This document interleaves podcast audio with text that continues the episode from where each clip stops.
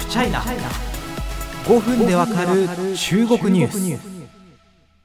皆様おはようございます。え今日は経済の真面目な話をさせていただければというふうに思ってます。あの最近またね、えー、ゆる雑談なるものをしてしまってしかも全然中国に関係のないお話を自分の身の上のお話をしてしまって大変恐縮でございました。え今日からまたちょっと真面目な話をさせていただければというふうに思ってます。さてちょっと前なんですが中国の第一四半期の経済統計が出ました、まあ、中国のこの場合の第一四半期というのは1月から3月なんですけれども、まあ、この数字が芳しくないということなんですね。しかも上海ロックダウンの影響が乗ってくるのはこの後ということなのでそれを含まずともこれはすでに良くない数字だなというようなことです。ブルームバーグは2022年の中国全体の成長率は2%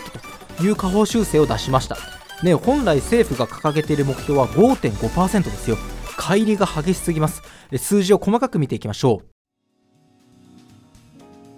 さあまず第1四半期の数字をプレイバックしましょう。前の年と比べてプラス4.8%という数字になりました。しかし、えー、内側を見てみるとですねやっぱり消費は弱い、まあ、中国としてはこれから国内の消費を成長のエンジンに変えていきたい中でやはり新型コロナウイルスそしてゼロコロナ政策が影響を及ぼしていると言えそうです、えー、消費全体、まあ、つまり1月から3月をならせば、前年と比べて3.3%増なんですが3月だけを見るとマイナス3.5%です。同じく3月だけを見ると飲食店が前年同期比でマイナス16.4%ゼロコロナ政策が大きく響いていることを伺わせます。同時にアパレルや家具などもマイナス要因となりました。前の年と比べてプラスとはいえこの時点で政府目標の5.5%を下回るペースです。4.8なので。つまり通年を通しての達成には第2四半期以降にペースアップする必要がありますがやはり上海ロックダウンや北京でも飲食店などの利用に制限ができている状況が生まれていまして雲行きとしては明るくないと言えそうです。この動きに海外のエコノミストも反応を見せています。ブルームバーグエコノミクス1年を通じた成長率を3.6%から2%予想へ下方修正しました。またブルームバーグの記事によるとゴールドマン・サックスは今年の中国の成長率見通しを同じく4.5%から4%まで引き下げたということです。やはり理由としてはゼロコロナ政策。徹底してですねコロナが出たらそこの感染を抑え込んでゼロにする政策というものが経済に悪影響を与えているということを挙げたということです。では中国政府としてはどんな手を打っていくんでしょうか？中国ってこれまでに日本みたいにじゃあ1人当たりに10万円配りますよみたいなことやってません。であの休業したお店にこれだけのじゃあ保証を出しますよということをやってませんこれまで打ってきた通り金融緩和だったりインフラ投資例えばあの中小企業とか零細企業向けに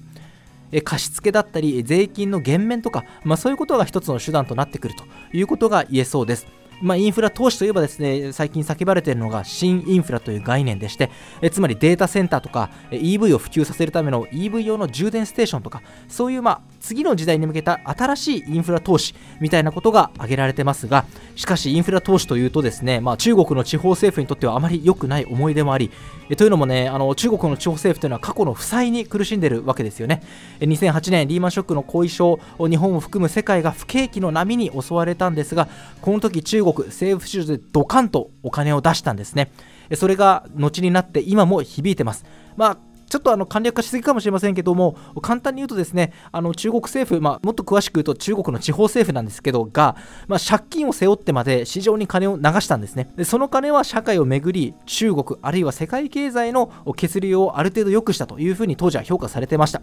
だけど結局その借金というのはいつか返さないといけないわけですからその借金が雪だるま式に増えていて苦しいという構図なんですね。もちろん中国政府としてはその時のトラウマ教訓がありますから二の前は避けたいという考えが働くんじゃないかというふうに思われます。しかし足元では大事な大事な国民の消費鈍ってきてます。もちろんいつその自分のいる地域が封鎖されるかわからないという状態では事業への投資もですね地域によっては滞るかもしれません。こうしたところで明らかにゼロコロナ政策が、えー、まあ、経済の足かせになっている今ですね、えー、習近平さんただしかし、習近平さん自身もですね、ゼロコロナと反対する言論に戦うということで、自分が一度支持を打ち出した政策については下ろすという考えを見せておらず、まあ、中国政府の苦境というのは当分続く公算が高そうです。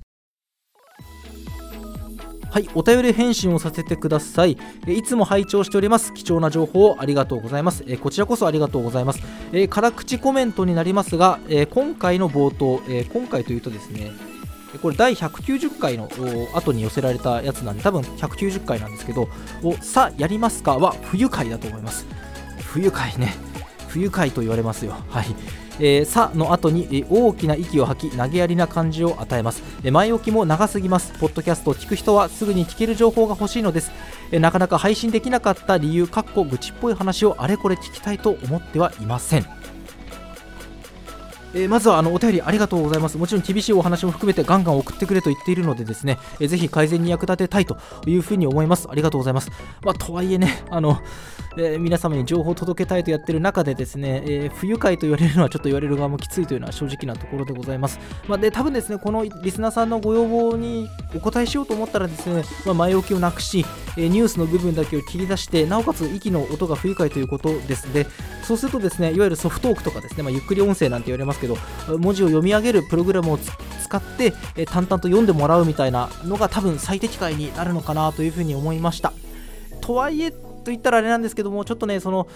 ニュースだけを機械音声で淡々とお伝えするのはちょっと違うかなというふうに思ってますし、あの別に機械音声じゃなくて、お前が淡々と読めって話だと思うんですけども、それもちょっと目指してる形と違うのかなと